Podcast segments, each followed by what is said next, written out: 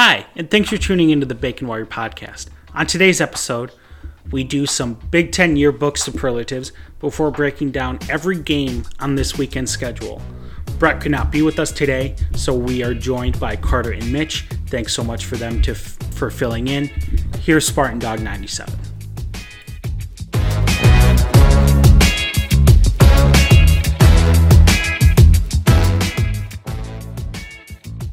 Thanks, Spartan Dog ninety-seven. When I'm not working myself into a conspiracy nut of anxiety over this weekend's football game, I'm Spartan Dog ninety-seven. Brett couldn't be with us tonight. In his place, we have co-host of Bacon Warriors Best Bets, Mitch Sturr, and friend of the pod, Carter Landis, is back with us. Guys, what's going on? What's up? I just had a, a two-hour uh, Zoom call for professional development for, for work today, so um, I'm yeah. tired. And you volunteered to hop right back on Zoom. You're a soldier. Uh, yeah, hey, yeah, gotta, you do, look, you gotta, look tired. gotta do it for the boys. Uh, I'm Lucas, just out. I'm just go ahead. Yeah. What are you What are you up to? Uh, I'm in quarantine. Um, for no no one knows. So if you're listening, you know my wife uh, contracted the the China flu, you know, the, the Wuhan flu. No, she she tested positive, but um, we're all good. Everyone's she's as healthy as she can be right now. I'm good. I'm waiting on my test results. That was like the worst ten seconds ever. I think the loser of our fantasy football league should have to do that for fifteen minutes. I think your wife would have something well, to say the loser, about the worst. The, the loser ever. of our fantasy football oh. league is going to be me, so I. Didn't know I, protest. Yeah. I, I think I think your wife might have something to say about the worst ten seconds, but yeah, yeah, that was that was good, folks. Would it be would yeah. it be un, would it be untoward of me to do the Borat voice right now? Borat two this weekend. We're oh, yeah. we, we're watching Borat this week because I can't wait for Borat two. I know it's not going to be as good as the first one, but I'm I'm ready for it. I think I think we need to laugh at this shit some a little bit. So I'm I'm ready to laugh. All right, yep. folks. In the words of our friend and future father Matt Sheehan, Big Ten football is back. It's back. back. Baby. We're back. It's back, baby. It's back. We're back. It's all good. No more reviewing movies on here. No more stupid countdowns. Sports! Right now, it's all football, all the time. But, of course, we have to start with our customary three minutes on the Detroit Lions. So here we go. Three minutes on the clock. I said this in a tweet yesterday, but it's worth repeating here.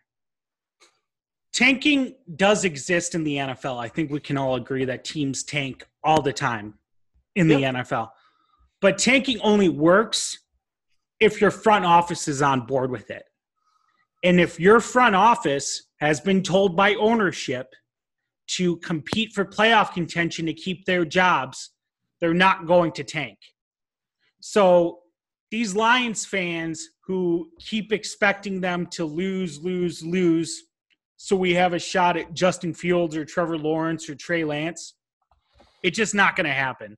It's this done. team is too talented at this at some skill positions to to lose games to bad teams like the Jacksonville Jaguars. They have a stretch of teams coming up right now who are just as bad or worse than they are. And, you know, fellas, we could be talking in a few weeks and the Lions could realistically be five hundred or above five hundred. Yeah. Quinn Trisha's going to win six games and be like, look, we did better. Yeah, See, we uh, increased our wins by three.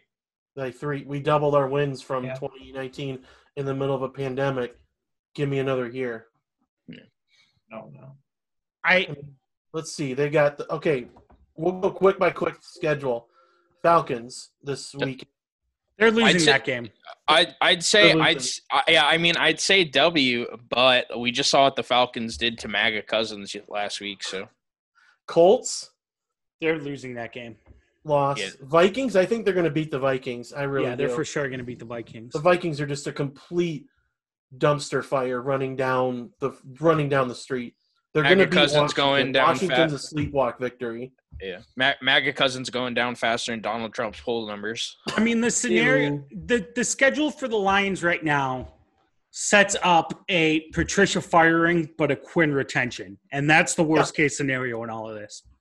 Yeah, that's what's going to happen. Yeah, because then he gets to hire a second coach, and he fucked up the first time. So, like, who mm. he and uh, I think it was you. Doomsday scenario for you is Saleh, and not because Saleh is going to be bad. I think he deserves a shot somewhere. No, it's going to be it's. We it's, brought the hometown hero. He's not Doomsday, right? I, it's the narrative. It's the narrative that makes the most sense for the Lions to make, right? And I said this yesterday too, that no one's going to want to take a job where you're picking outside the top ten and the organization is in desperate need of retooling. Yep. And that's our three minutes on the Detroit Lions. Yep. I'll talk to you next week. Let's get into it. So here's what we're going to do. We're going to start off by doing an idea that I came up with. We're going to do Big Ten yearbook superlatives. So I came up with seven superlatives. I tweaked a couple to kind of fit the kind of fit the subject we're talking about here. And then we're going to cut, we're going to go to a quick break. We're going to come back, and then we're going to break down every single game on the schedule this weekend and give our predictions. And I'm sure the gambling pod will get more in depth with it on Thursday or Friday. It's released on Friday.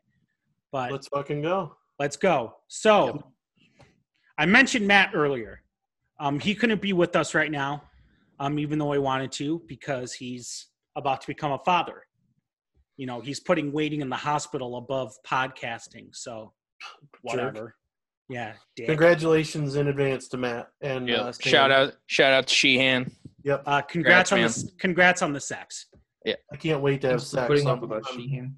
So here's so he did. I did send him the superlatives, and he did send them to me ahead of time. So I'm gonna try to do the shittiest Sheehan impression possible, and read them out loud. So we'll go. We'll start it off first with a classic yearbook superlative, most likely to succeed. And Lucas, I want to start with you. Um, it's the cookie cutter response, but um, I'm going with Ohio State. I think it's the obvious answer. And I, I couldn't, you know, I was thinking about these all day when I was just sitting here on my ass, and I'm not going to put Michigan because I, I don't believe in them. It's Ohio State. Plain and simple. Carter, what about you? I agree with the Ohio State pick, but I'm going to single out somebody, and that's Justin Fields. I think this guy's in for a big year, even bigger than the year he had before. He's got one year of the Ryan Day system under his belt. Now he's about to have another one, and he's about to get himself a top ten pick in the N F L draft. I'm hoping my Falcons are in contention to get him. I'd really love to have Justin Fields. Yeah, that's – you know, I, I I made up this one hopefully there would be a little more variety in mind. Um Obviously, I'm an idiot. Um, it's still fun. To, it's still a different way to, to talk about the new season. Yeah, I went with some out there hipster picks because, you know, I'm the guy who wears blue light glasses when he has prescription contacts. So it is what it is. Mitch. Uh, well, I'm going to be boring. Um, Ryan Day. I, I mean, you, you told us we could pick player coach team, so I, I, I'm going with Ryan Day. Uh, it. You know, he, he wanted football back. They they they had everyone push, the players, everyone pushing to get back because he knows he has a championship caliber team.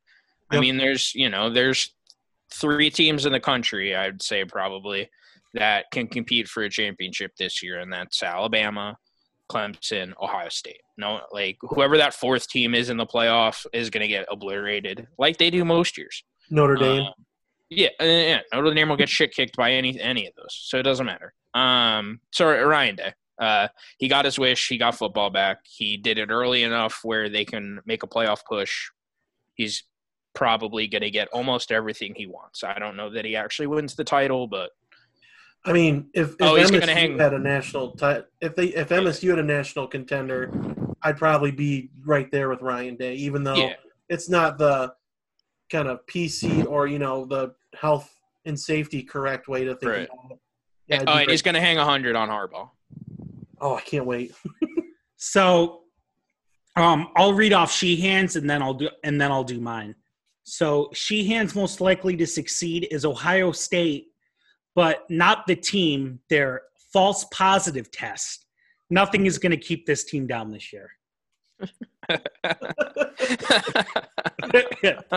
uh, shout out Nick Saban. That's awesome. It, he, uh, Miss Terry got a lot of COVID tests this week. Every other hour. Uh, my most likely to succeed is Brashad Perryman. Uh, this is a guy, wide receiver from Minnesota. He mm-hmm. he opted out.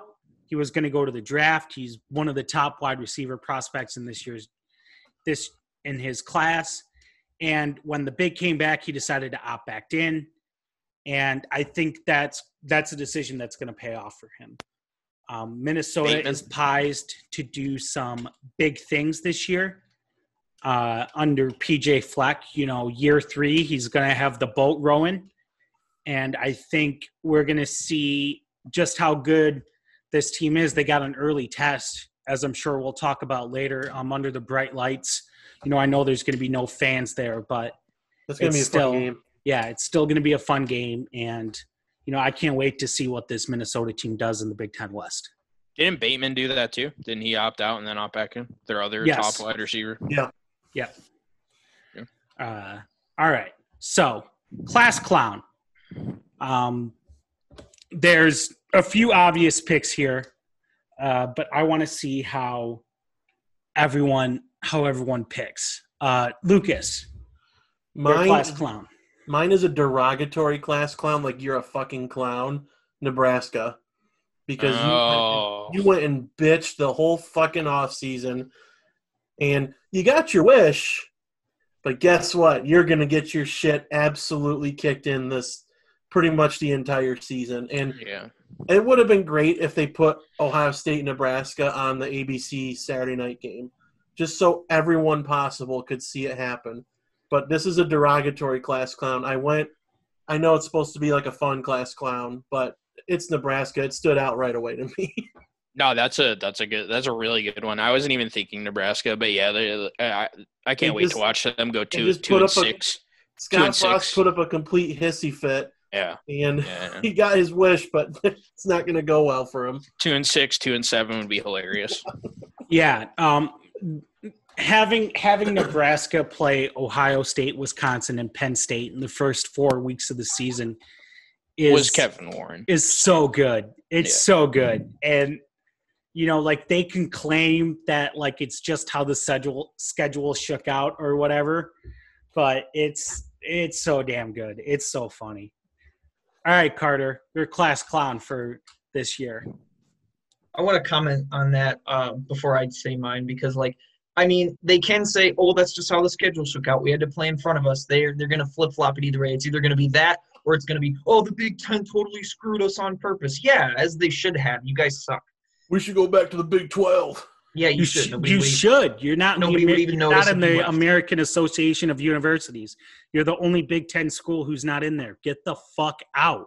Well, bye. Okay.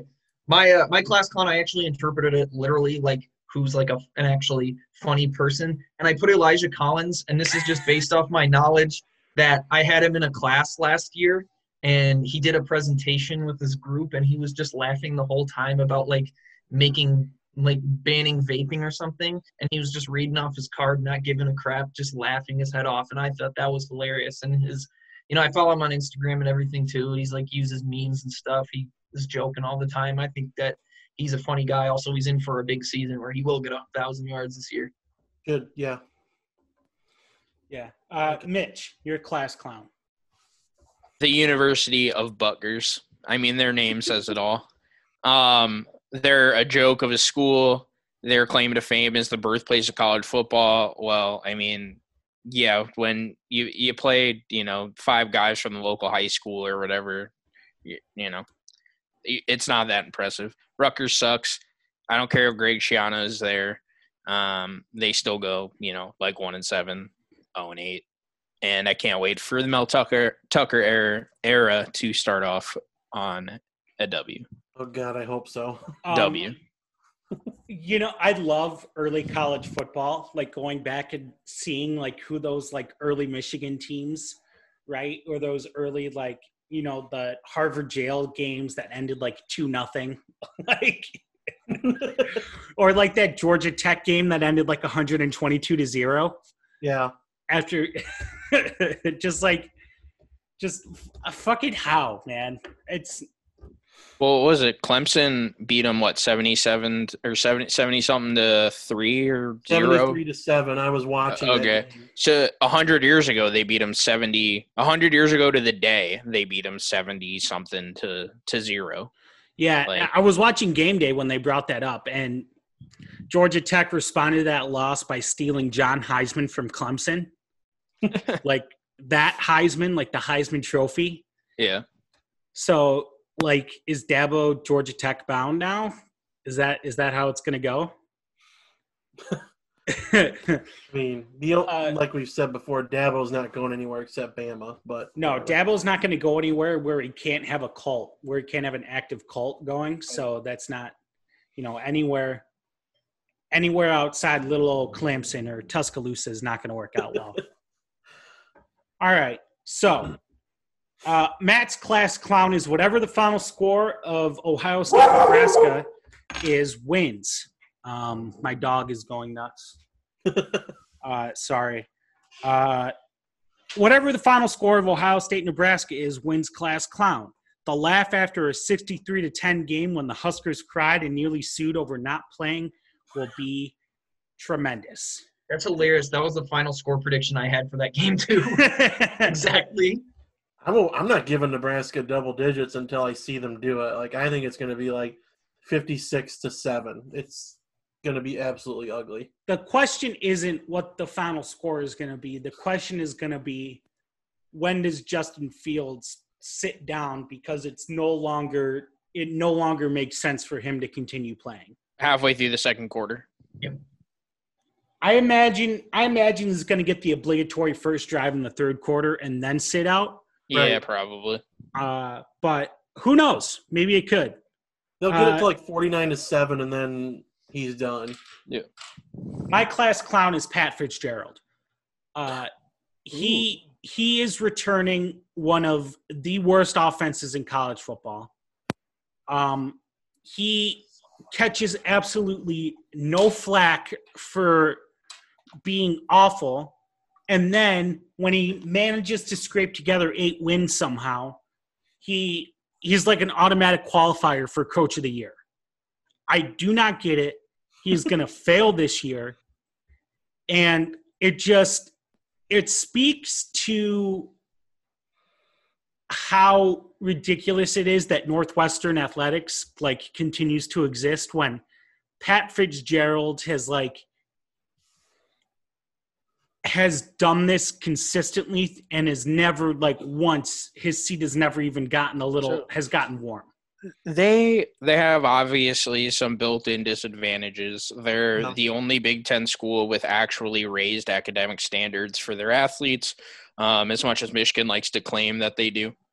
Um, uh, you know, general studies, sh- baby. Sh- yeah, sh- Chicago is East Lansing West. You know, like sh- Ohio State, um, Michigan State, Michigan, Notre Dame, like, are going to go in and take who they want.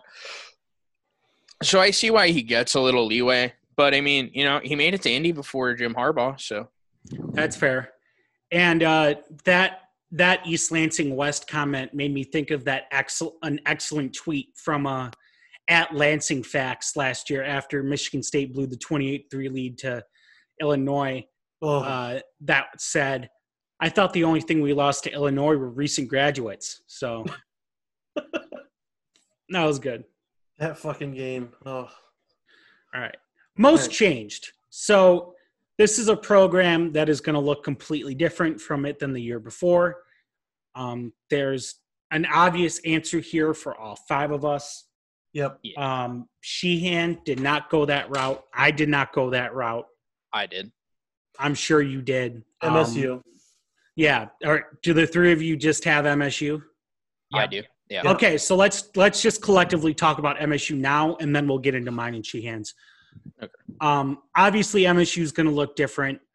They have a brand new coaching staff, but obviously there are some questions about how much they were able to get done.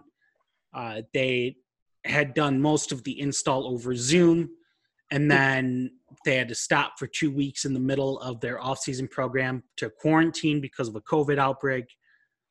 Um, now it looks like full steam ahead. Uh, w- what do you expect? What do you expect out of out of this Michigan State team when they step onto the field on Saturday against Rutgers? And don't and don't give me like no short side jet sweeps. No. Uh, we want to want to go in the same order. Let Lucas go first. On the- yeah, yeah, I we'll think do it's, that. I think it's going to be very vanilla. Like we're not going to see the tricks until Michigan, if that. Um, but I'm really curious to see – here's what – I'll just say what I want to see. I want to see the offensive line. I want to see – I know Kapovich hasn't – Kapovich hasn't gotten the time he needs to mold this little, you know, shape this clay, shape this clay. But I'm really curious to see how the O L is. And even if it's just like a little better than last year, like, you know, if Will comes out with one of his breakdowns that – make a big dumb brain like mine sound smart when I talk about it. Like I want to see the lines, see how they build. Like I'm really Kapovich and Scotty Hazelton are the two that I want to see, and I can't wait to see this defense. Like he, Hazelton's so hyped and regarded by, you know, he he might get N F L calls if he if he does well at M S U, from what people have been saying. So those are my two biggest things that I can't wait to see. And I just want to see improvement, even if it's just like one or two areas every week. They don't have to win in my mind. I just want to see them competing. Yeah. I agree on that point. Um, I agree that I don't think we'll see, you know, the the the full the full show of, of the offense, but I you know, I think it'll be a little bit dumbed down for Rutgers, and that's perfectly okay. I think that's, you know, a safe smart bet. A safe enough bet that whatever he's using out there is going to work against Rutgers. But um, I'm, I mean, I'm hoping for some new dynamic offense. I think that is what's going to come. You know, Mark Dantonio, the past like three years, we all had to suffer through that stale, like pre nineteen fifties offense and just run heavy that just drove us nuts of, you know, just handing it straight up the middle, having your running back like ten yards off and just handing it straight up the middle with no offensive line push so we get stuffed. And, you know, This just these very bland, you know, wide receiver routes that whether it's Dave Warner or freaking Brad Salem, like drew up, and it was just absolute torture to all of us. We all wanted to gouge our eyes out watching Michigan State offense, just Michigan State football in general last year. I'm hoping this year with new, you know, with a new, young, energetic, you know, analytics-driven staff that we can actually see something that will be worth watching on Saturdays. Yeah, I think – I think that's the thing I'm most excited for is analytics aren't everything, right? Like I think even Billy Beane would, would agree with us, considering that he's now a part of the Boston Red Sox organization. Um, and, you know, they, this team knows their football. You know, they took an anemic Colorado squad and, you know, got them on the verge of bowl eligibility last year. You know, that's no that's no small feat. And – you know, the, the talent ceiling is much higher here. You know, D'Antonio, by by all accounts, you know, Justin didn't come right out and say this when we talked to him, but there's a feeling amongst amongst people in the know that D'Antonio basically took the last two years off on the trail. Um, he didn't Absolutely. go as hard. He went for layups. He didn't. He didn't. He didn't try to win battles with anybody, and. You know, now that we have a staff who has not only the energy to go out and and compete and recruit and win these battles, but the the bankroll and the staff behind them to do so, I think that's going to be a massive upgrade, you know, regardless of what happens on the field this year. I uh, I just want to chime in with that recruiting part. I think it's more than obvious that what happened with that twenty sixteen All-Star class scared the shit out of him from ever getting close to going after five stars again. Yep, and he just hunkered down and rode yep. the wave. Yep. Yeah. Yeah. Um. So I'm gonna, yeah, I'll touch on some of the stuff that we've already touched on. Offensive line, uh, obviously, I, I want to see them improve. Um, I think uh, we finally have an offensive line across the board where everyone's over three hundred pounds. Um, we haven't had that. We haven't had that in a few years. Um, uh, in my opinion, uh, while one of our most seasoned offensive linemen, he's also one of our worst. Jordan Reed is sitting out. So uh, I, I think uh, I, I'm excited to see what Spencer Brown brings to the table. Um, I think uh, our running game will be better. It won't be so much, you know, run into a massive pile of people. We'll try and, you know, use Eli Collins out of the backfield more. Same with, um, oh, God, who tried to uh, transfer last year and then didn't? Hayward? Was it was it Anderson? Hayward, Hayward, Hayward, Hayward. Hayward, Hayward was going to transfer, and then he didn't. Like, he, he's not really a running back, but – Uh, I think he's got good hands and he's good at blocking situations. So, like, seeing Hayward get more pass touches, um, you know, will be good.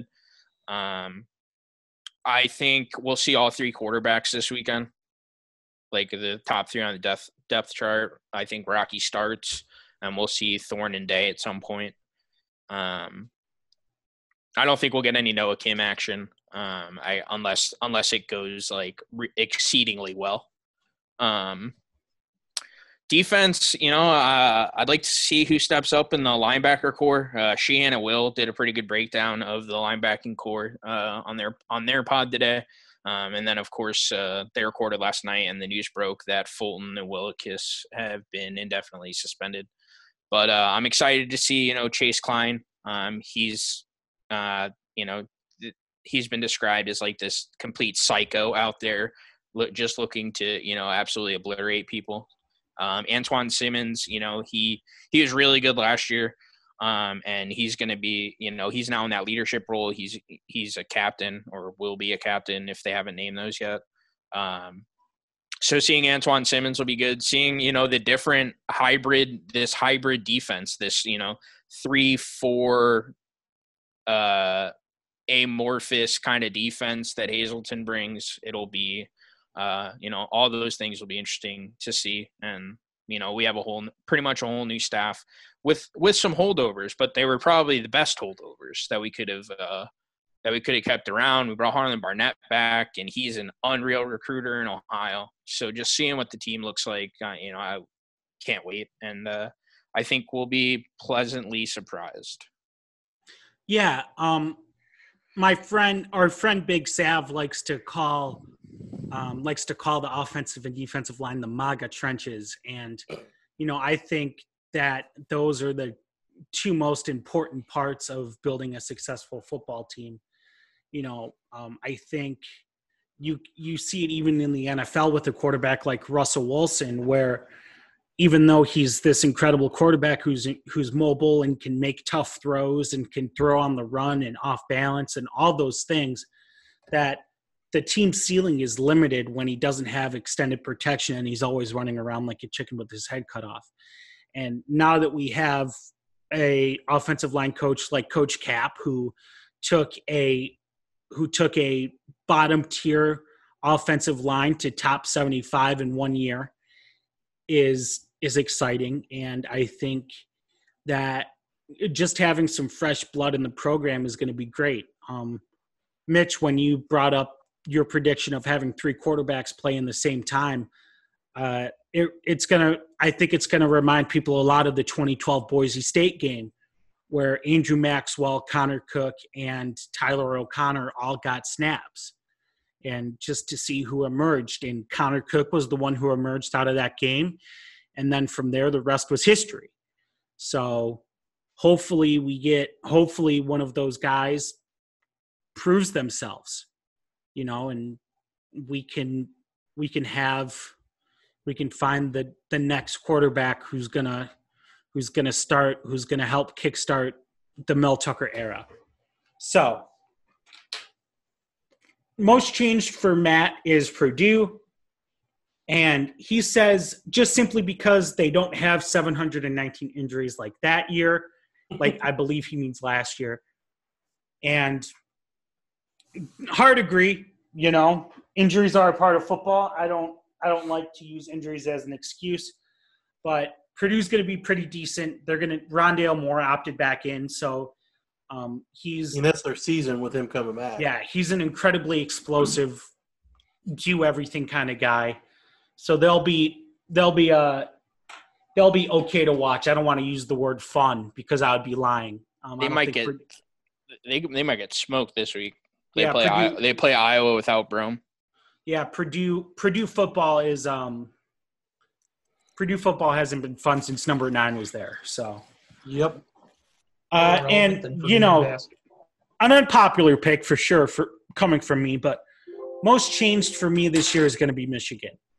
Um, Michigan lost a ton of talent this offseason, both from the front seven on the defense to the offensive line. Um, they lost a lot of skilled players. Nico Collins, as of today, still isn't with the team. So that casts his availability. He's officially out, He's officially out yeah. for at least yeah. this Saturday, correct? They haven't said whether he's, he's, he's not out, on the out. team. Okay. So, yeah, Nico Collins is out.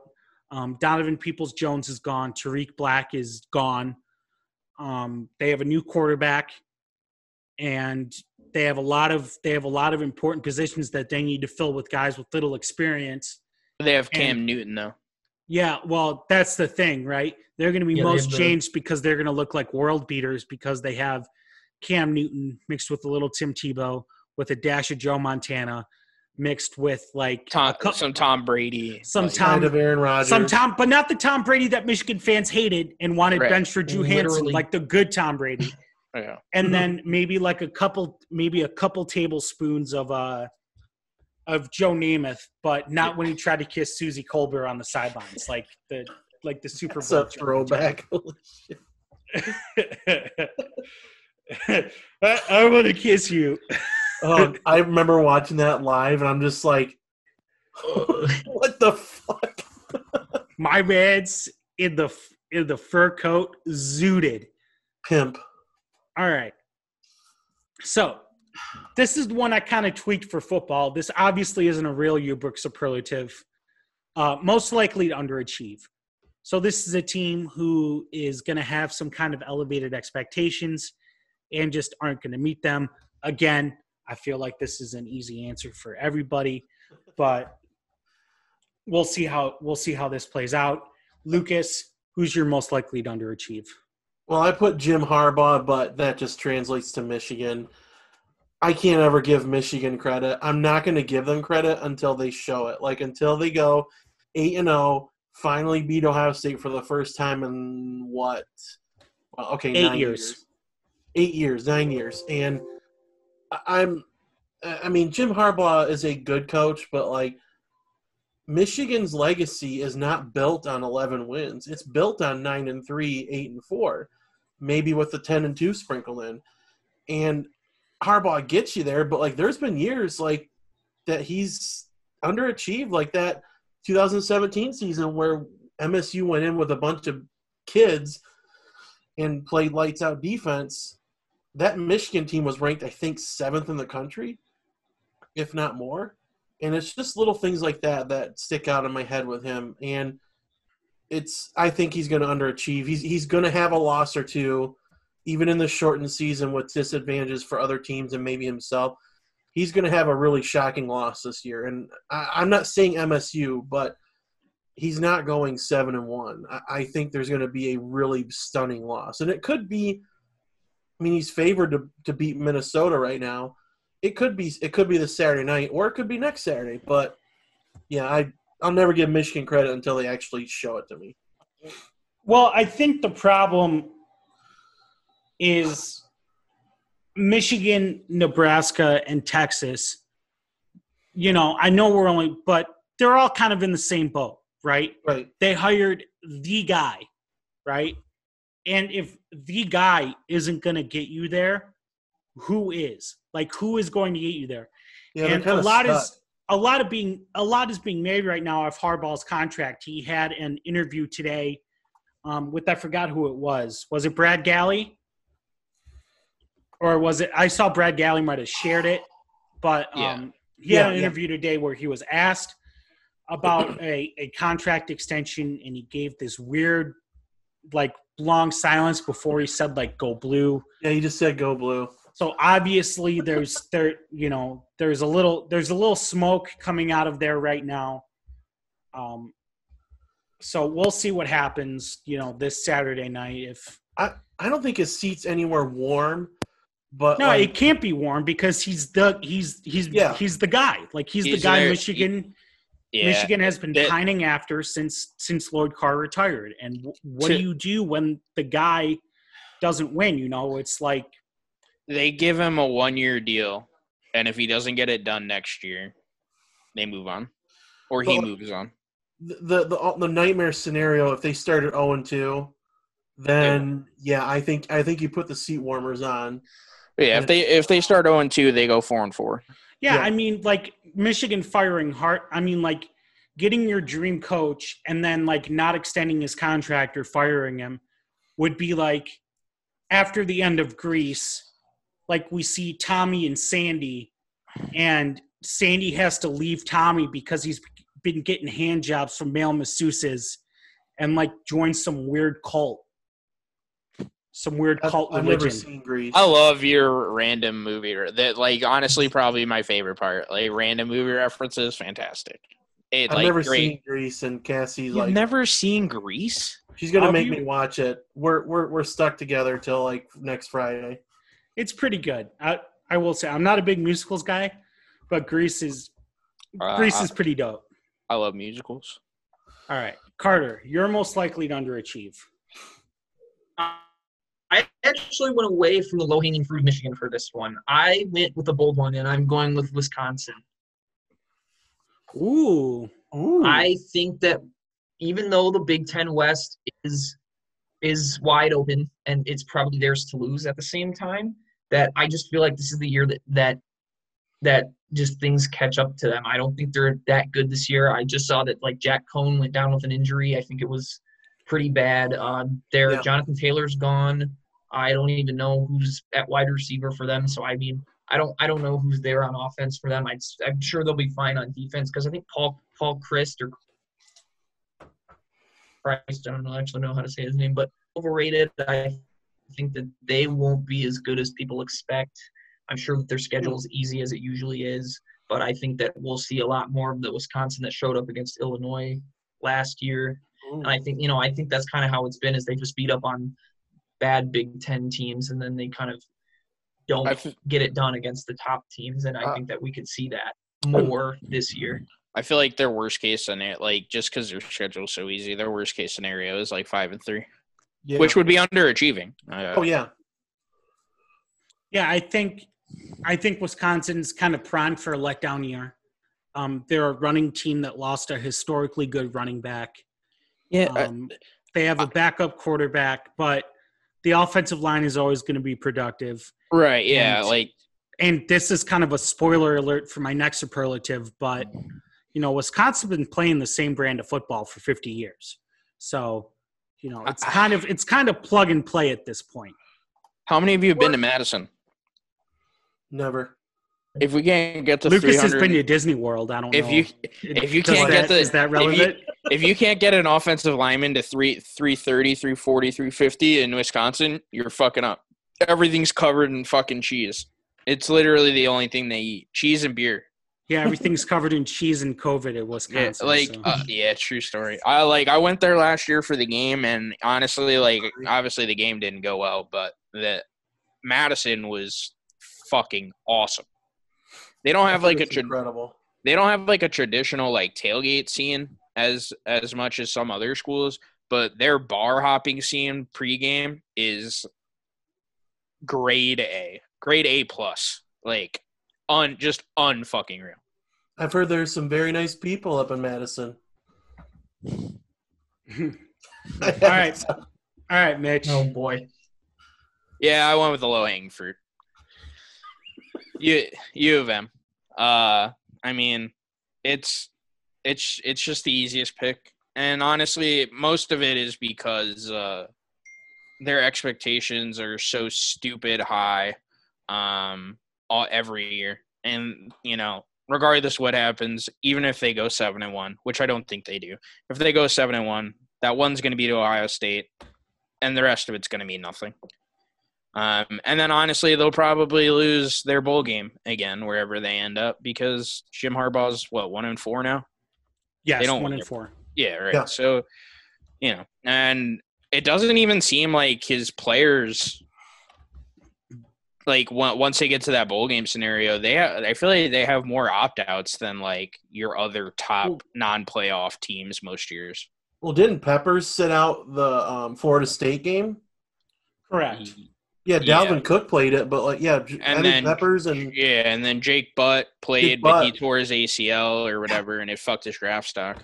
Funny story. It ruined his career. Um, back on my real account, like the account with like my actual name attached to it and stuff. Um, I was blocked by Jake Butt, and I have no recollection of what I did to get blocked by Jake Butt. Uh, but just like a nice little tangent. So uh, Matt's most likely to underachieve. He also went with the low-hanging fruit. He went with Joe Milton. Uh, yeah. These are his words, not mine, although I strongly agree with them. Anything short of a Heisman, national title, and a canonization by the Pope is a letdown considering all the hype he's gotten by the great, reasonable, and fair Detroit media. He has a way with words that I wish I could even get one little one little part of. It's incredible. You, you want know, we, you wanted you want to know my promised to uh, yeah. we promised to Uh, rank our top ten South Park episodes this week. We're not going to be able to do it. Um, that'll have to wait until next week. But um, I've been watching, you know, trying to get a ranking together, and yeah. I just finished the Sarcastiball episode. So, like, watching the Sarcastiball episode and then reading this comment from Matt is just like it's it's yeah. per, it's life imitating it's art imitating life. Yeah. Watching uh, Tom Brady swig down a bottle yeah, of Butters cum. Butters creamy goo. Uh, the The the fact that uh, the Free Press hired uh, Rainer, I think it's Rainer or Rainier. Uh, I think it's Rainer. Yeah. Okay, Rainer Saban, who used to be a beat writer in Alabama, I believe, or he did something with Alabama football. The fact that they hired him is honestly one of the greatest things the Free Press has ever done because Michigan fans have one freaking writer in this town that doesn't gargle their balls all the damn time, and they're ready to kill him. And yeah. it's amazing to read the yeah, replies to his tweets. He's in the Bacon Warrior pod hot crosshairs, believe me. It, yeah. We, uh, yeah. So um, my most likely to underachieve is Penn State. Uh, Penn State lost a quarterback in TikTok GOAT, Trace McSorley. You know, he's just a kid from Briarwood, you know. Uh, Coach Franklin down at, Va- at Vandy flipped to Happy Valley. Uh, but they lost a ton of weapons. Uh, Micah Parsons, their star linebacker, is opting out and is going to stay opted out um, for this season. So um, this has, this has big potential to be a letdown year for Penn State. And based on the be- the bewildering comment James Franklin made about his twenty twenty-one class, perhaps perhaps the cracks are going to start showing in the foundation in Happy Valley. I I kind of thought about that one too, but I didn't have enough research behind it, if I'm going to be honest. But, I mean, Penn State's always good for like ten and two or nine and three at worst, but with – with their resources and their history, you'd think more would be coming out of there. Yeah, and I think I think right now the game is Ohio State and everybody else. Mm-hmm. So I think I think the goal for most other programs in the Big Ten should kind of be like hope Ohio State fucks up somewhere and like loses to thirty to Purdue on a Thursday night somewhere or whatever, and then just make sure you do what you can to win. Uh, but based on the kind of recruiting Ryan Day is doing right now, I don't see that happening. So I think, I think a lot of these other schools, you know, not Michigan, but I think Penn State is going to have a look in the mirror um, after these next couple of years and see and figure out why they're paying James Franklin so much goddamn money to make, you know, to lose a New Year's Six bowl games and, you know, not, not make it to Pasadena. So uh, we'll see. We'll, we'll see obviously, but you know, I think, I think there's kind of going to be a, there's kind of going to be a realignment around, around kind of like accepting that, you know, hiring a, paying a coach ten million dollars isn't going to get you that victory against the Buckeyes. Hmm. Yeah. All right. So our next one, most likely to not change at all. So this one is an actual yearbook superlative. I looked it up.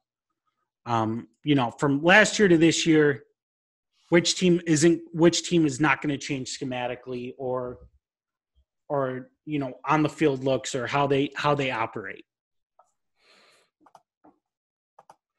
Lucas? It's, it's Wisconsin. It's what we alluded to. They're very, as Sav likes to say, milquetoast. I love that word. And I mean, they, they don't do much different. I mean, Paul Chryst is a really good coach for that division, but if they were in the Big Ten East, it would they'd be middle of the pack probably. I mean, I, I'm sure I'm wrong, but it's Wisconsin just because they you never really see an incredible change from them, even if they hire outside person like uh, what was it that Gary Patterson? Yeah, hired, but after uh, Bielema left, um, and Chryst coming back was basically Bielema again. Yeah, it's it's Wisconsin. It, that's just like the duh answer.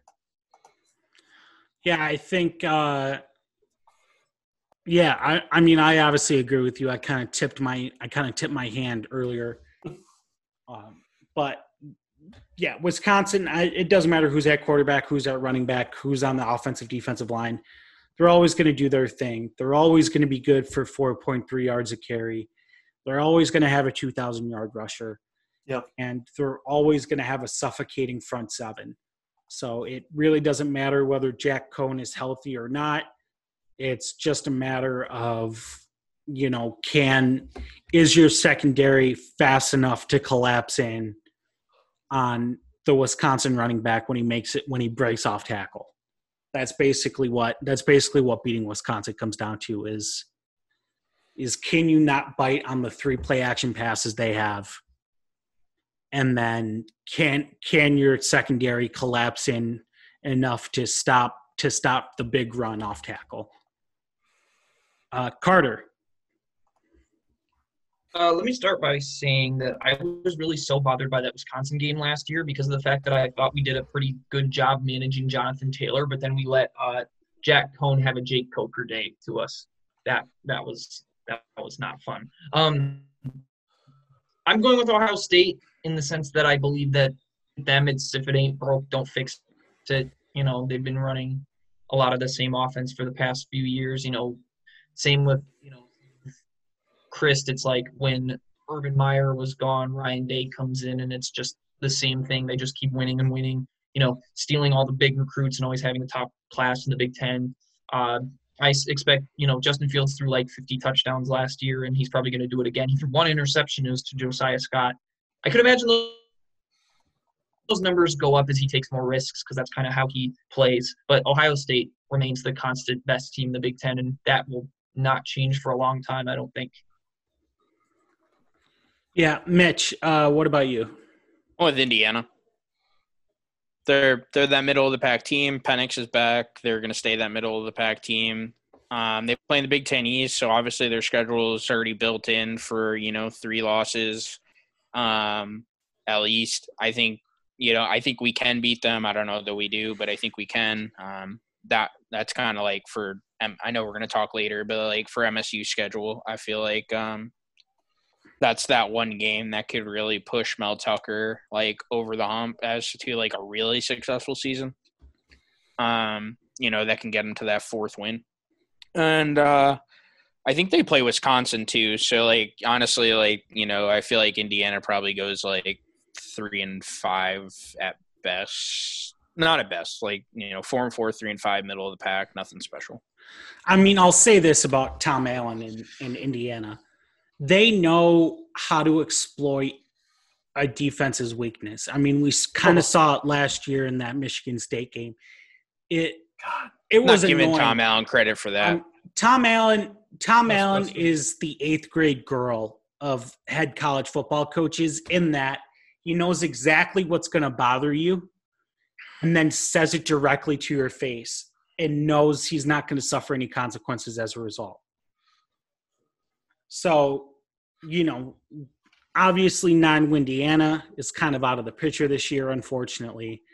But, you know, I I I kind of expect I kind of expect a step up for Indiana this year, but we'll see uh, we'll see what happens.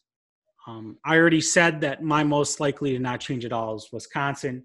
Um, that's uh, most likely to not change at all is Iowa.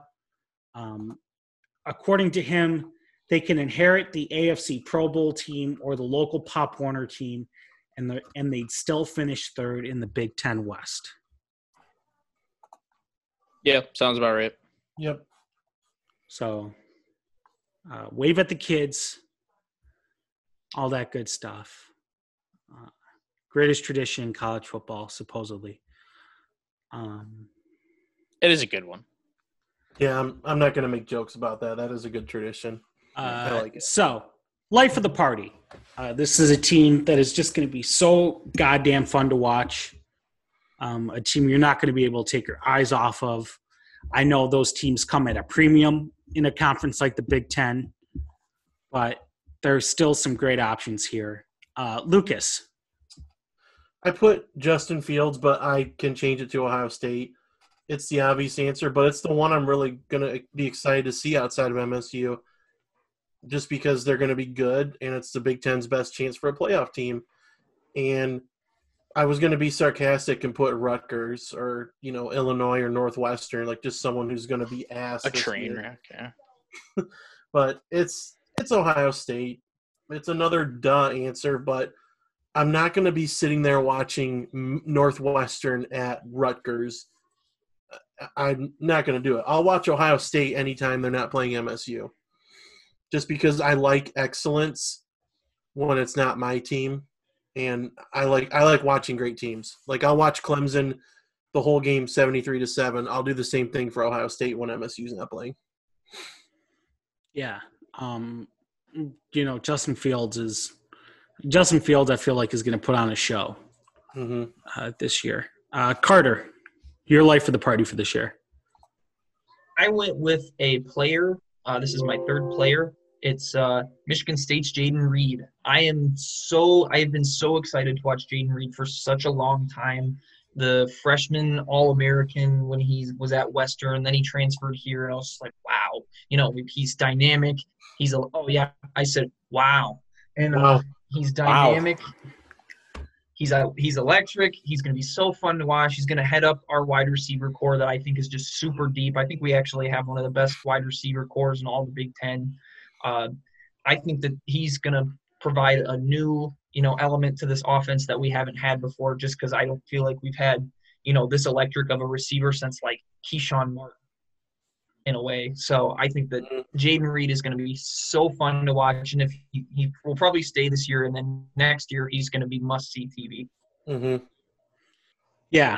Um, I'm Jaden Reed was a great pickup for late-era Dantonio. Um, that was definitely – It's definitely a nice gift that he handed to Mel Tucker.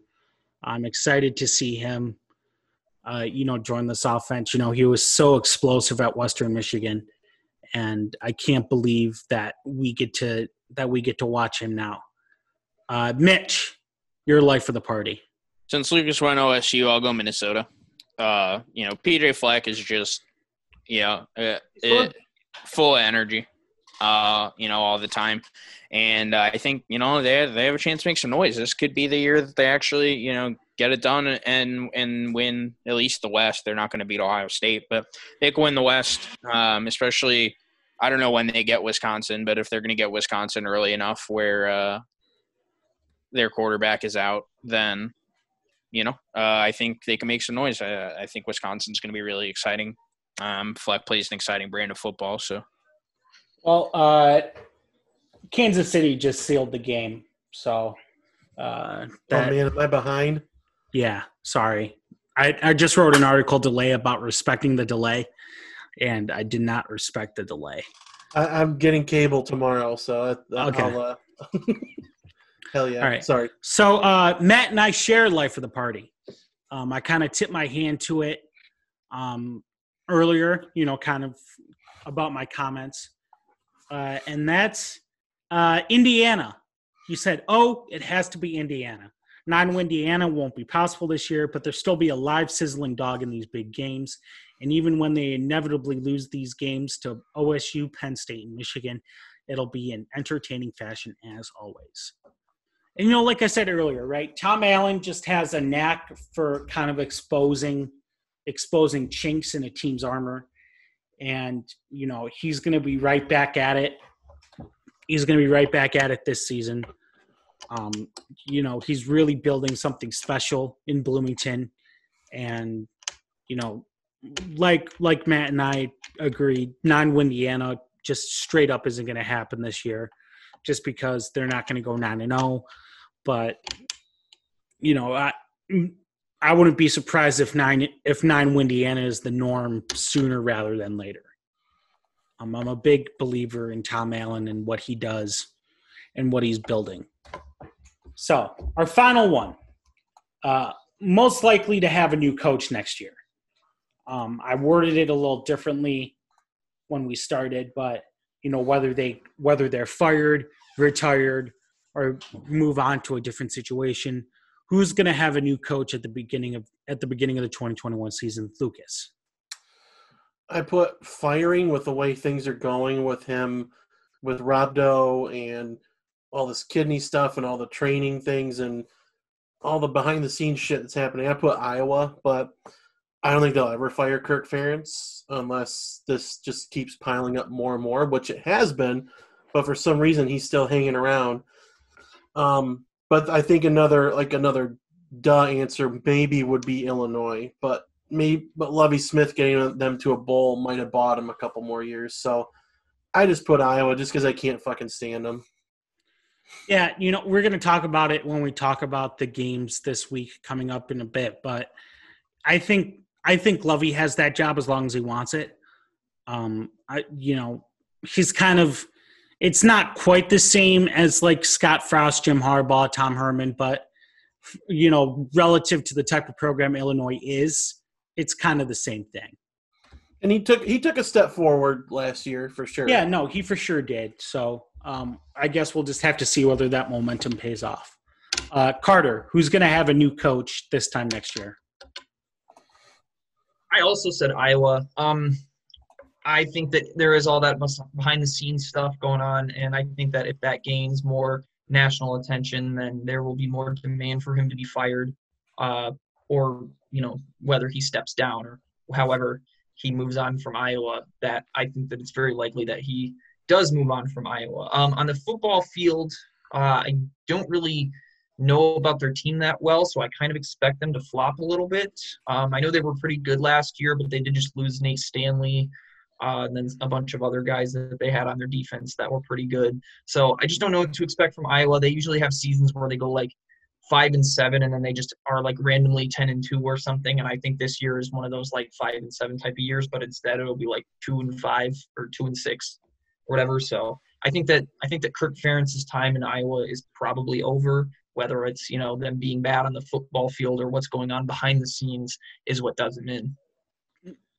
Yeah, um, you know, this there were a few low hanging fruit answers here, but um, definitely what's going on in Iowa is what um, the kids would say is not good, Chief.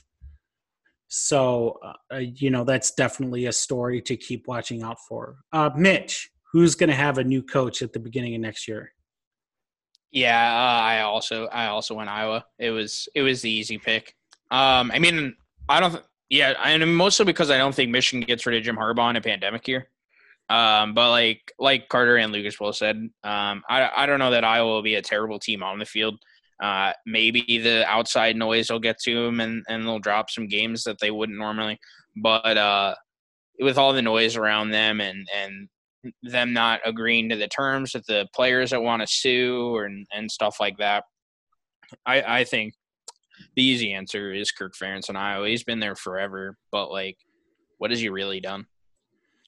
Yeah, um, you know, I, I changed my answer. I was going to pick Maryland, but that just – I was going to pick Iowa, but that seemed like a uh, – Consensus. Yeah, that seemed like a consensus, so I want to – I kind of want to float a more unlikely scenario by you guys. Uh, Matt picked Maryland. Um, he says, I don't think they do – but if they end the season as lifeless as the, as lifeless as the last one, maybe it's considered. Um, you know, Maryland kind of has this reputation under Mike Loxley as a team who starts hot and then crashes hard. Um, you know, they're famous for kind of coming out the gate strong, uh, getting in that top tw- getting in the top twenty-five, and then crashing and burning like no like you wouldn't believe. So. Everyone um, was in love with them after they beat the fuck out of Texas. Yeah, I think if they I think if they don't even start, I think if they I think if this year is a complete eat shit year, um, I think every coach in college football is is more or less safe. Um, but you know, Minnesota, you know, Iowa obviously has some extenuating circumstances. Um Mine is going to be Michigan, and it's not because they're going to fire Harbaugh. Um, the N F L is going to have a ton of openings this year. Um, there's going to be some teams in great positions to be successful immediately under the right coaching circumstances. And, you know, if I'm if I'm Jim Harbaugh and I'm and I have this almost and I have this and I have this. recruiting gap with my biggest rival that is only growing wider. Um, you know, I have players who constantly think they're bigger than the program and want to leave. And, you know, and, and I don't even have, I don't even have the support of the entire Detroit media to let me keep going nine and three. You know, if, if Cal McNair If Cal McNair calls Harbaugh and says, "Hey, do you want to coach Deshaun Watson?" I don't see how I don't see how any coach in America really says no. Um, you know, I I think the I think him being kind of weird about his contract situation kind of signals that that he has his eyes elsewhere. Um, I think it really burns, you know. Just hearing how competitive the Harbaugh family is, I think it really chapped his ass that John beat him in a Super Bowl. And, you know, he I'm sure John wears the ring to every family gathering they have. I would. I would. No, I don't blame him. Yeah, of course I fucking would. Uh, like but, Red Bull, you and the Water Boys. See the championship ring? Yeah, exactly. So that's that's kind of what You know, I Michigan ran that risk when they hired him, but I think as long as they kept him paid well, he was never going to leave. But I think kind of the the not beating Ohio State of it all is really getting to him. Yeah, I mean, he's about to go zero and six against them. Yeah. That's not great. And I I can definitely see a scenario where Houston or Atlanta – or a team who is right on the cusp of competing. They just need, they just need to fill in a couple gaps here and there. Um, you know, who have a head coaching vacancy. Um, look mighty, mighty attractive to Jim Harbaugh. So, I I really thought he was gonna leave after twenty seventeen when they, you know, flared out. They were eight and four, then they lost the bowl game, I think, to South Carolina. And or someone like that, an S E C opponent, and you know they just it, it looked like he lost the team because that was when uh, the Colts job was open, and he's always said Andrew Luck is the best quarterback he's ever coached, and he would love to coach him. And I really thought he was as good as gone before Frank Reich and, you know, before before Josh McDaniels was a waffling flake and and left uh, left the job open. I was I was telling people, like, man, if, if Harbaugh leave if Harbaugh doesn't go for Andrew Luck, then it might it might take him a long ass time to go back to the N F L. Yeah, I think, you know, obviously Jim Harbaugh's a better coach than Adam Gase, but I think he kind of I think he he's kind of crushed by the weight of falling ass backwards into a generational quarterback.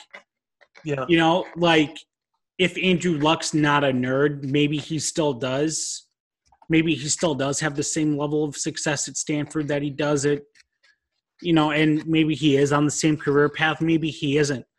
But I think kind of kind of having Andrew Luck just be so fucking good kind of like set expectations that maybe he's just not able to meet. Yeah. And maybe instead of like constantly hearing from people that, that, you know, he should start Cade McNamara or Joe Milton or, you know, uh, Dylan McCaffrey or, you know, X Y Z quarterback on the roster. Why the fuck would I like continue to try to develop these guys who twenty percent of the fan base is going to fucking hate when I can go to Houston and have a top ten quarterback. Right. And have a decent and have a decent right enough defense. I mean, Houston's problems are mostly schematical. Yeah. And, you know, Harbaugh, obviously trading for David Johnson. Well, yeah. And, and the fact that their G M was a fucking moron, but Stupid. Yeah, I I can definitely see a scenario where Michigan, where where Jim Harbaugh is is coaching on Sundays, not Saturdays, come come next season. All right, so we're going to take a quick break. We're going to hear from a word from our sponsor, and then we'll come back and we'll break down every Big Ten game from this upcoming weekend. Hey, I got a quick question for you. What does a guy call his best friends? His testies besties, of course. Halloween is right around the corner, and you don't want to spook someone with your scary bush. Our friends at Manscaped want to help make your boys downstairs clean and best friends of their own. Manscaped is number one in men's below-the-waist grooming and offers precision-engineered tools for your family jewels. You know, after years of getting my friends laid, They're finally gonna, they're finally starting to return the favor and hooking me up with some of their girlfriend's friends. And I don't want to be looking like a I don't want to be looking like a schlub, right? If it happens to go somewhere, cool. Uh, that's why Manscaped is forever changing the grooming game with their Perfect Package three point oh. Inside, you'll find their electric trimmer called the Lawnmower three point oh. This waterproof and skin-safe trimmer will reduce nicks to your pumpkins. You can also create less mess by trimming in the shower or using their Magic Mat disposable shaving mats. And of course, let's not forget about the Crop Preserver, an anti-chafing ball deodorant and moisturizer. You already put deodorant on your armpits. Why are you not putting deodorant on the smelliest part of your body? Come on, guys. The Perfect Package three point oh also includes anti-chafing performance boxer briefs that keeps your package cool and smelling fresh all day. These are my favorite pair of boxers that I own by far. And for on-the-go freshness, you'll love cr- the, the Crop Reviver Ball Toner Spray. It's time to get fresh and clean with this Perfect Package three point oh. Get twenty percent off and free shipping with the code BACON at manscaped dot com. Stay sexy this Halloween. Your balls will thank you. That's twenty percent off with free shipping at manscaped dot com when you use the code BACON. Trick or treat, keep your balls neat, fellas. All right, thank you to Manscaped. Uh, we're back. Uh, we're going to take a look at the full slate of Big Ten games this weekend, and we're just going to pick them straight up. Um, this isn't the gambling pod. No spreads, no over-unders. No money lines, nothing like that. Um, we'll start on Friday with Illinois at Wisconsin. Um, this is a rematch of last year's game, one of the craziest upsets in the Big Ten last season. Um, Wisconsin is going to be out for blood. It's at Camp Randall. Um, no fans, obviously, but Lucas, who you got uh, Wisconsin, even though there's no fans. It's still Camp Randall. It's still a haunted house for some teams, and I don't think Illinois is going to strike like uh, strike gold twice against them. Yeah, Carter, what do you think? I agree. Um, however, I do think that we should not oh, yeah. underestimate this Illinois team going forward. I think they have a pretty solid squad. I believe that Brandon Peters is gone at quarterback. I think that he was in his senior year, but they have some pretty good pieces on that team. They have wide receiver Josh Montforbebe. That guy is ridiculous. Dele Harding, one of their linebackers. That I mean, I I, I was doing a call at M S U for the M S U uh, Illinois game, and those guys are, are ballers, man. So I think we should look out for them. I still have Wisconsin in this one, though. Yeah, Mitch, what about you? Yeah, I mean, Wisconsin's the, the easy choice here. Um, I don't, like you said, I don't, I, I don't think uh, Illinois um, strikes gold twice. And honestly, even if Wisconsin would could have fans, I don't think they would because, uh, you know, Madison's like ground zero right now. Yeah, um, I I have Wisconsin too. Um, a lot of these games um, in this early schedule kind of kind of feel lopsided. Um, it feels like some of the best teams in the conference got a got a break.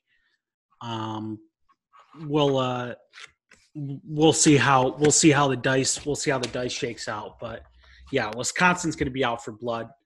Um, they'll be playing for Jack Cohn. Uh, they're going to come out like rabid dogs. Uh, Wisconsin easy. Uh, so, moving on, we have Nebraska. We have Nebraska at Ohio State for the big noon kickoff. So, in, instead of asking who's going to win, I'll just say this: uh, how soon into the game are you guys going to go, okay, this one's like over, over, and you're no longer going to check in on it? I won't bother checking in on it. I will be fully locked in on the Michigan State Rutgers game. Of course. Second quarter. Yeah, I'll say at halftime, I'll be like, there's really no fight left in Nebraska, so, or if there ever was any.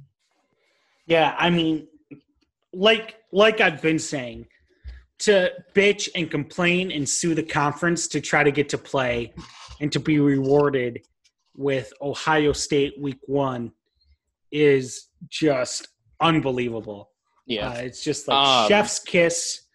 The, um, the, the only it, way it would tra- only be, it would, it, the only way it could be more ironic is if the commissioner of the Big Ten was Alanis Morissette. Oh boy.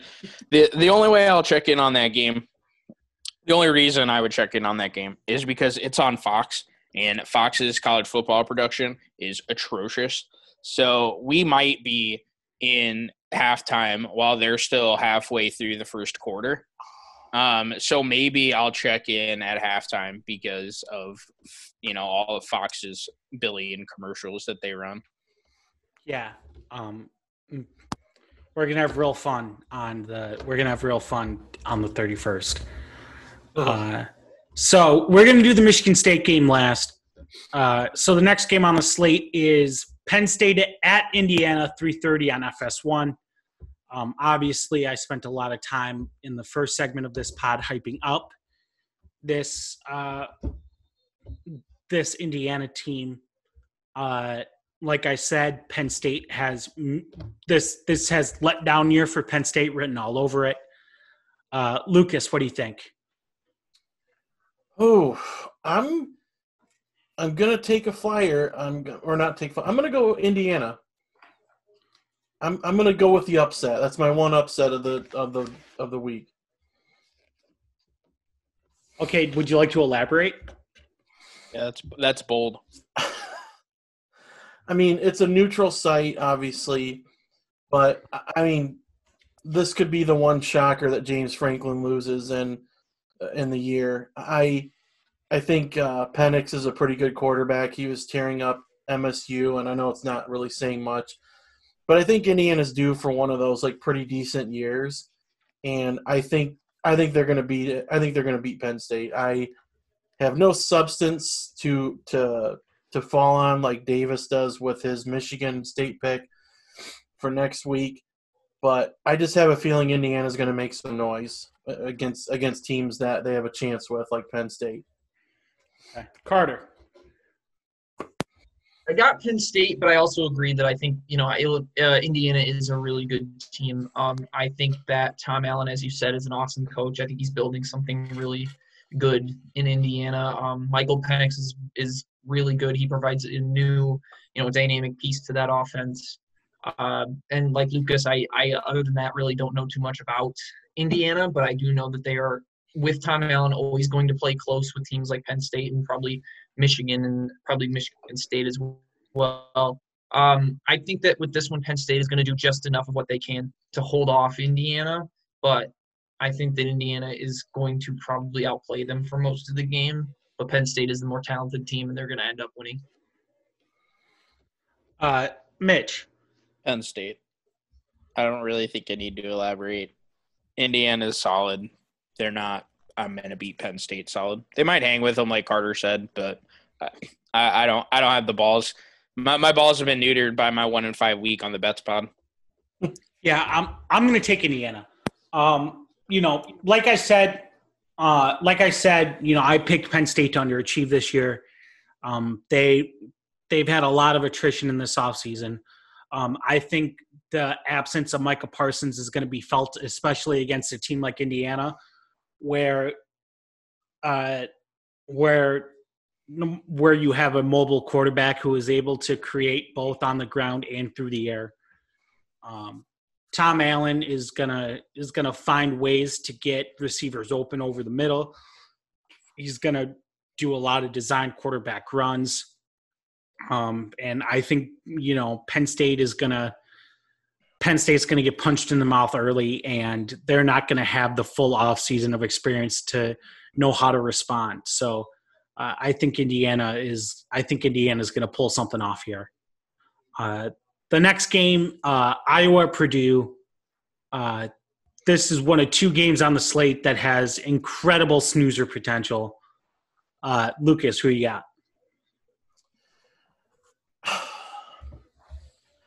I'm going to go Iowa just because I want to see how Purdue looks without Brom there to coach the offense. Um, Iowa just wins these type of games. It's going to be something like twenty-three to ten, twenty-three to sixteen or seventeen or some bullshit like that. Something that's just so boring. I'm, I don't really give a fuck about this game, but just for pick's sake, I'm going to go with a more consistent team over the years and take Iowa. Yeah, uh, Carter, what about you? What do you think? I'll agree with that. Um, this is probably the game with the teams that I know the least about, and this will probably be the game I choose to, to take a nap during, you know, because it's just going to be so just so much of a shit show. It's going to be so boring. Um, but, yeah, I agree with Lucas. I think that, you know, Iowa's probably the better team. It says you're favored by three. So – yeah, that one's probably Iowa, and I think it's going to be something like twenty to like fourteen, something super boring, you know, run-heavy pass. Because we said Rondale Moore is not playing, right? Or he is oh, back he's playing. No, he's Rondale back. Moore is in. He is he playing. Is okay. Yeah. He is playing. Okay. Um. Hmm. Uh.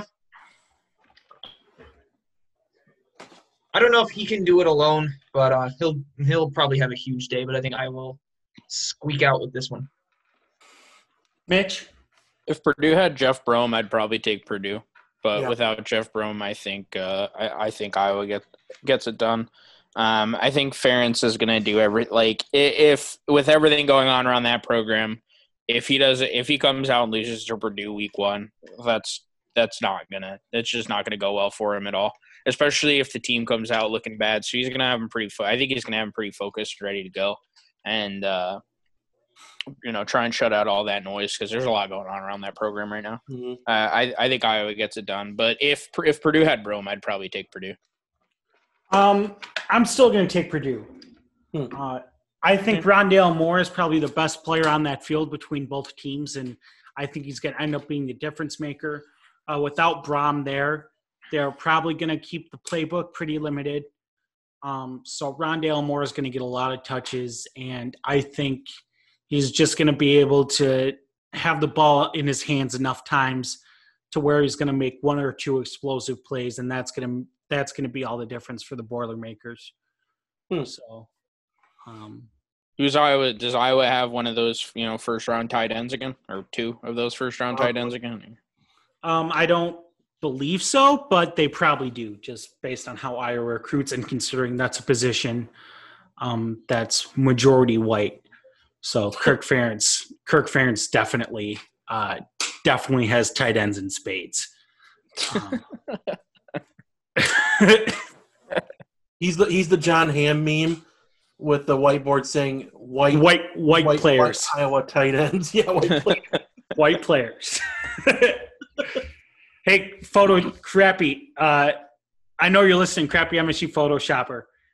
I this is an easy meme to make. I could probably make it myself, but I'm lazy. So uh, the John Hamm meme, but Kirk Ferentz's face over John Hamm, and the whiteboard says white tight ends. Oh man! Thank you for oh, your thank you for your continued service to the Bacon Warrior podcast and the Bacon Warrior Network as a whole. Crappy Noah M S U Fant. Photoshopper. Yep, thanks, Crappy. Noah Fant probably feels left out right now. yeah, uh, he, he definitely does. He's been out for weeks. The Bullas, the Bullas probably should have just transferred to Iowa. It seems like their kind of program. Bulla, Bocce, Chris Fry, Risky. Yeah. yeah. Oh, boy. Uh, all right. So the next game on the schedule, Maryland at Northwestern, seven thirty B T N. Lucas? Uh, don't care. Um, uh, I'm going to go with Maryland just because I think they're going to have like a little, you know, they're going to do good the first game or so and then completely just have dump all over their pants, and Northwestern is just ass. So I'm, I'm, I'm just picking Maryland, just just to pick a team, literally. Carter, this game becomes intriguing if uh, Maryland starts Talia Tagovailoa at quarterback. I think that would be fun to watch. I don't know if he's going to start for them, but um, Northwestern has like the only thing I know about Northwestern from last year was when they played Michigan State, and Michigan State kicked the crap out of them. Uh, uh, they have no consistency at quarterback or running back. Uh, so I, I, I just don't know what team they're going to put out there. I mean, they're favored by eighty-nine on E S P N right now.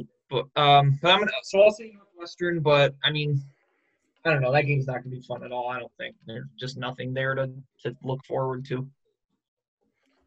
Uh, Mitch. Um, I also think Northwestern, um, and for what it's worth, Carter, that line has moved to minus eleven. Um, so apparently the money is going towards Northwestern.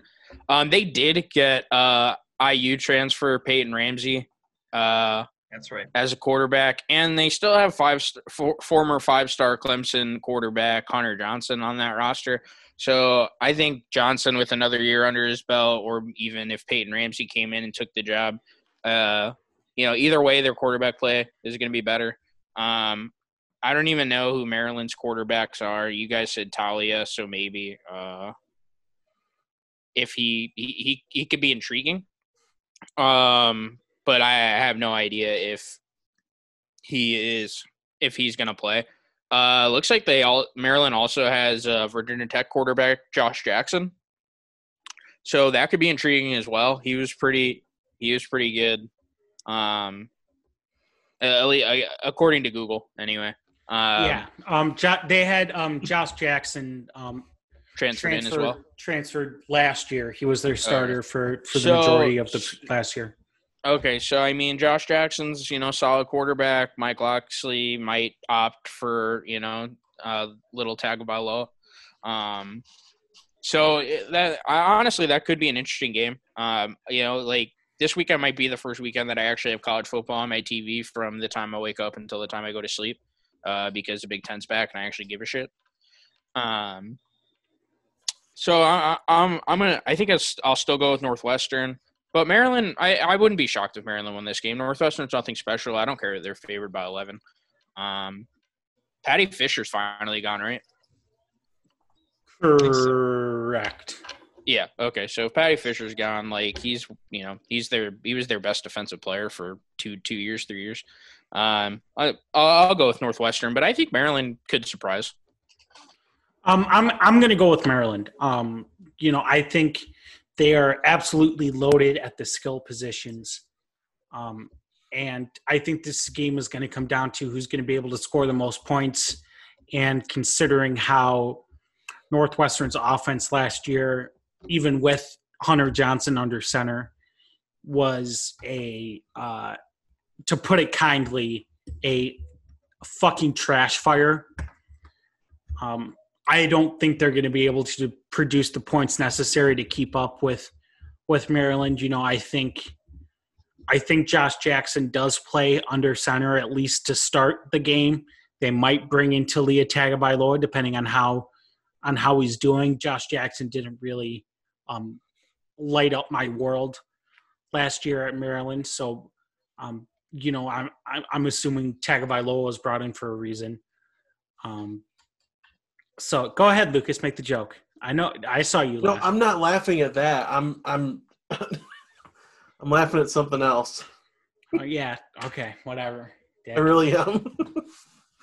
uh, so, You know, I think I think Maryland's gonna. I think Maryland is either gonna go one of two ways. They're either gonna surprise some people, or they're just absolutely gonna crash and burn in glorious fashion. Oh yeah, uh, and you can't crash and burn without ascending to great heights. And great heights start with a week one win against Northwestern on the Big Ten Network. Yep. Uh, again, it w- it wouldn't shock me. I wouldn't be. I wouldn't be surprised. So, um, next game on our slate, Michigan at Minnesota, Saturday Night Football, A B C, Fowler and Herbie on the call, college game day, college game day on site. Lordy. Uh, Lucas, who you got?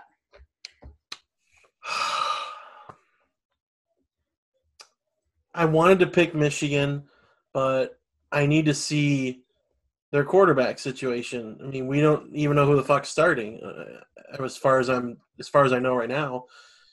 And, you know, no Nico Collins, and I'm sure they have the next, um, you know, the next Jerry Rice waiting behind him at wide receiver, who they were better off without Collins. They'll say that. I'm taking Minnesota. Michigan's a three and a half point favorite, and I get it, but I think uh, I think P J. Fleck's going to have a pretty good season, and um, he's going to start it off with with this win. I I just think Minnesota has more talent that we've seen, and like they've. They have more. They have fewer question marks than than Michigan does, especially these central positions. I'm going with uh, with my with my former Kalamazoo boy, P J. Fleck. Yeah, uh, Carter. Minnesota, and it's not going to be close. That's Ooh. that's my big one. Oh, oh. How, how, um, okay, that's going to be my big one of the week. What I mean, you here's the how thing. How much you thinking? I'm thinking two scores.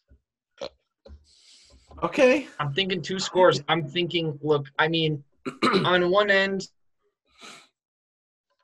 you know, on one end, who does Joe Milton throw to?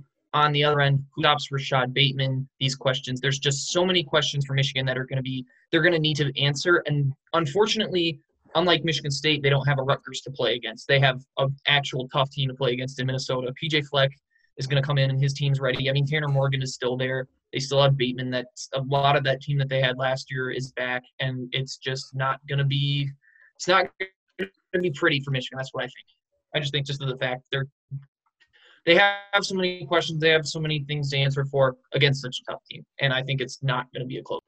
Mm-hmm. Yeah, no. Uh, Mitch. Uh, I want I want to pick I want to pick Minnesota. But I like I, I want to pick them both. Uh, I think this could this could uh, go either way, honestly. Um, Middleman Mitch. Yeah, I I, uh, I I'll go with I'm gonna go with Minnesota. We'll row the boat. Yeah. Uh, yeah, we'll we'll row the boat. Row fuck the Michigan. boat, baby. Fuck, fuck fuck Michigan. Um, uh, just I hate them. I hate everything about them. I hate their stupid uniforms, their stupid helmets that they stole from us. They suck. I hope Minnesota absolutely obliterates them. Um, I don't think they will. I think it'll be close, but we'll we'll, we'll roll the boat. Which uh, means Michigan's going to win because I'm wrong about it. Yeah, they're they're going to win. We're all yeah. We're, yeah. Um, I I think it's going to be Michigan. Um, I think Minnesota is going to put up a hell of a fight, but um, I don't think P J Fleck has enough um, big games, both as in the word big and big as the stylized Big Ten conference uh, logo under his belt, in order to pull off a to pull off a game like like this. Um, maybe if there are fans in the crowd, that would be a little different. But um, considering that, even though even though they're playing in in at Minnesota, we're kind it's more or less a neutral field, and with no with no added pressure of fans, um, I think it's going to give. I think it's going to give Michigan a chance to kind of figure their figure their shit out on the fly. Um, I would obviously love to see see Minnesota play. I would love to see Minnesota win. I would love to see you know Rashad Bateman cook cook corners all day and night. But you know I think I think Fleck just isn't Fleck just isn't there yet, and he's going to need another year before he can. you know, really start to put together these these wins and be taken seriously as a contender in the Big Ten West. Also, there's only there's only a nine percent chance rain in Minneapolis on, on Saturday, so that bodes well for Michigan as well.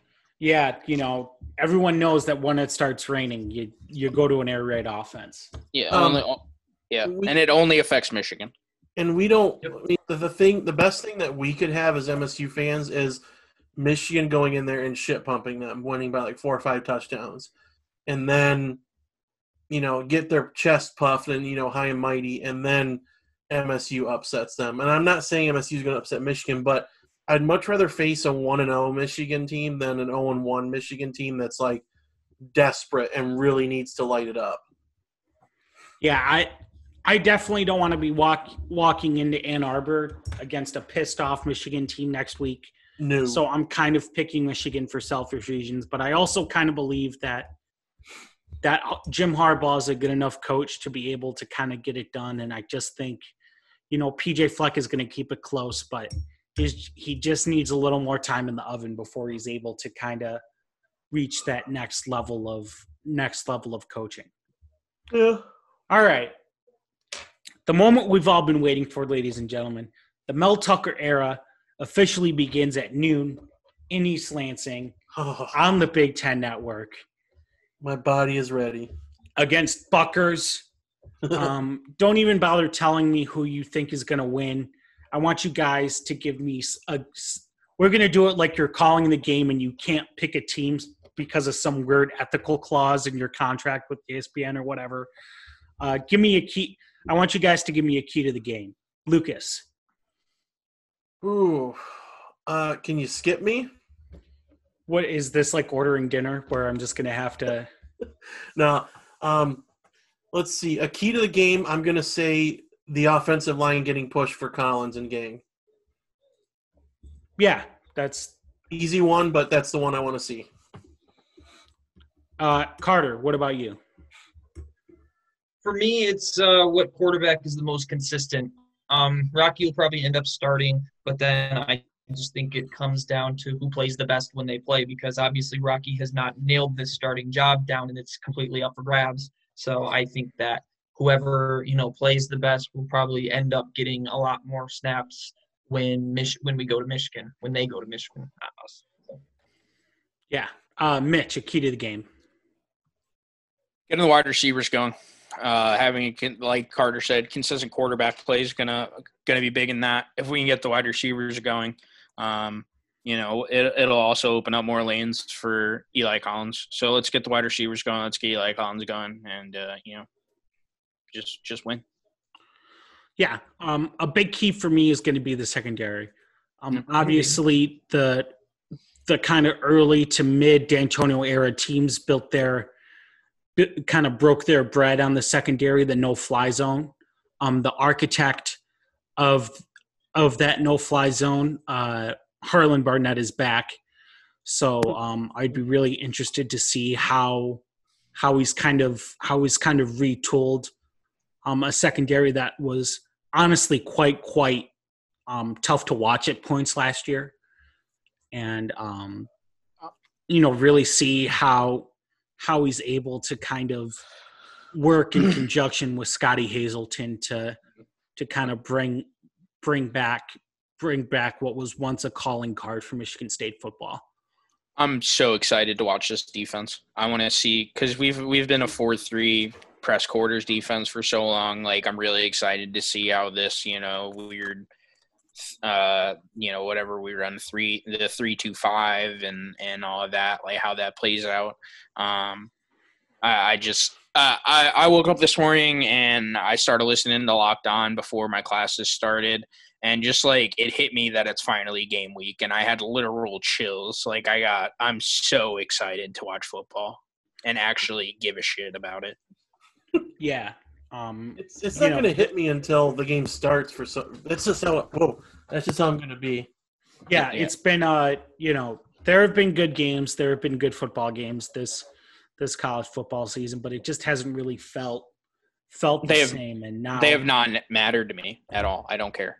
Yeah, and now that the now that the big is back, it's it's super exciting. I can't wait to see this Michigan State team take the field. I can't wait to see the I can't wait to see what fits Mel Tucker is going to be throwing off on the sidelines.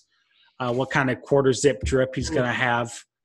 It's going to be it's going to be off the chain spectacular. Yeah. Uh, I wonder how many games he'll be able to wear a quarter zip. Not many. All right, nah, he's he's a monster, dude. He's He should be like he'll be like Brady he'll be like Brady Hoke, where he'll never wear coats except he'll always wear quarter zips. Yeah, no, nah, he's yeah, he's a beast. I just oh my god, I can't wait. We have football this week, guys. We have actual meaningful football that matters. I can't wait for next season when, you know, it's like uh, hopefully a normal schedule, and we're kicking off um the, the Friday before Labor Day, and he comes out with a tight tight fit M S U polo and uh, khaki shorts. Like yeah, he did in Colorado. That's gonna oh be tight. God, I will like. I will cry. That's gonna be tight. Guy. That's gonna be. I tight. hope he brings. I hope he brings a turnover token. You know, like the turnover chain or whatever. Those like, are those know. are kind of those are those are overdone. It's no. Uh, I want to like, give give the us kids something, love them, man. I yeah, the kids love them. I, whatever. R- Rico wants the turnover Lambo. The oh. turnover Lambo. It'll probably be like a turnover sword. That's in, in the. In the words, in the words of Matt Sheehan, if I ever hit the lottery, every recruit who visits campus will get a car. Matt, Matt will be like uh, Lloyd and Dumb and Dumber, just handing out. Here you go. Yeah. Here you go. yeah, yeah, exactly. I'm, I'm just, Matt's I'm gonna, gonna make Matt's gonna make Nevin Shapiro look like uh, look like look like a look like an a look like a low level alumni donor. I'm going to make Ed Martin look like a bitch if I hit the lottery. I I just can't wait. I know we're I know we're not going to be able to go this year, but I just can't wait to like wake up Saturday and like maybe go outside and just like smell that fall air, you know, like the rock gift where oh, if if they can ease up if they can ease up on the rules a little bit, I have an in. Well, good for you.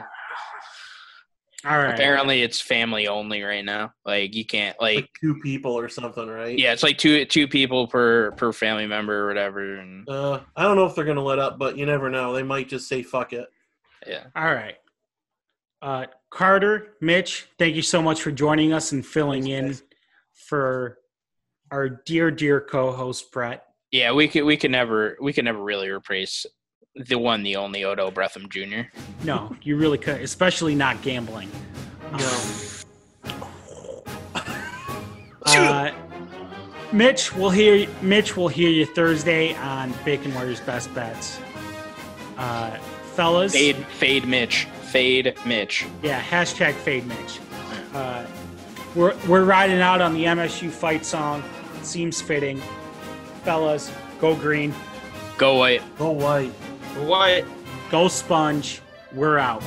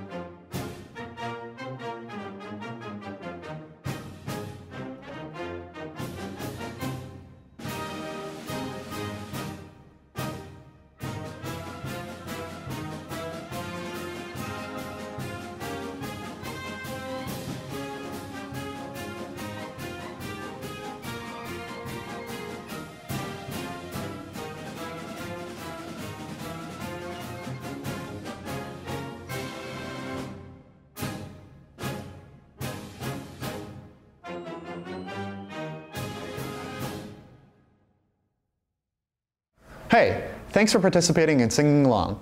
If you're happy with your video, click here to go directly to our upload page.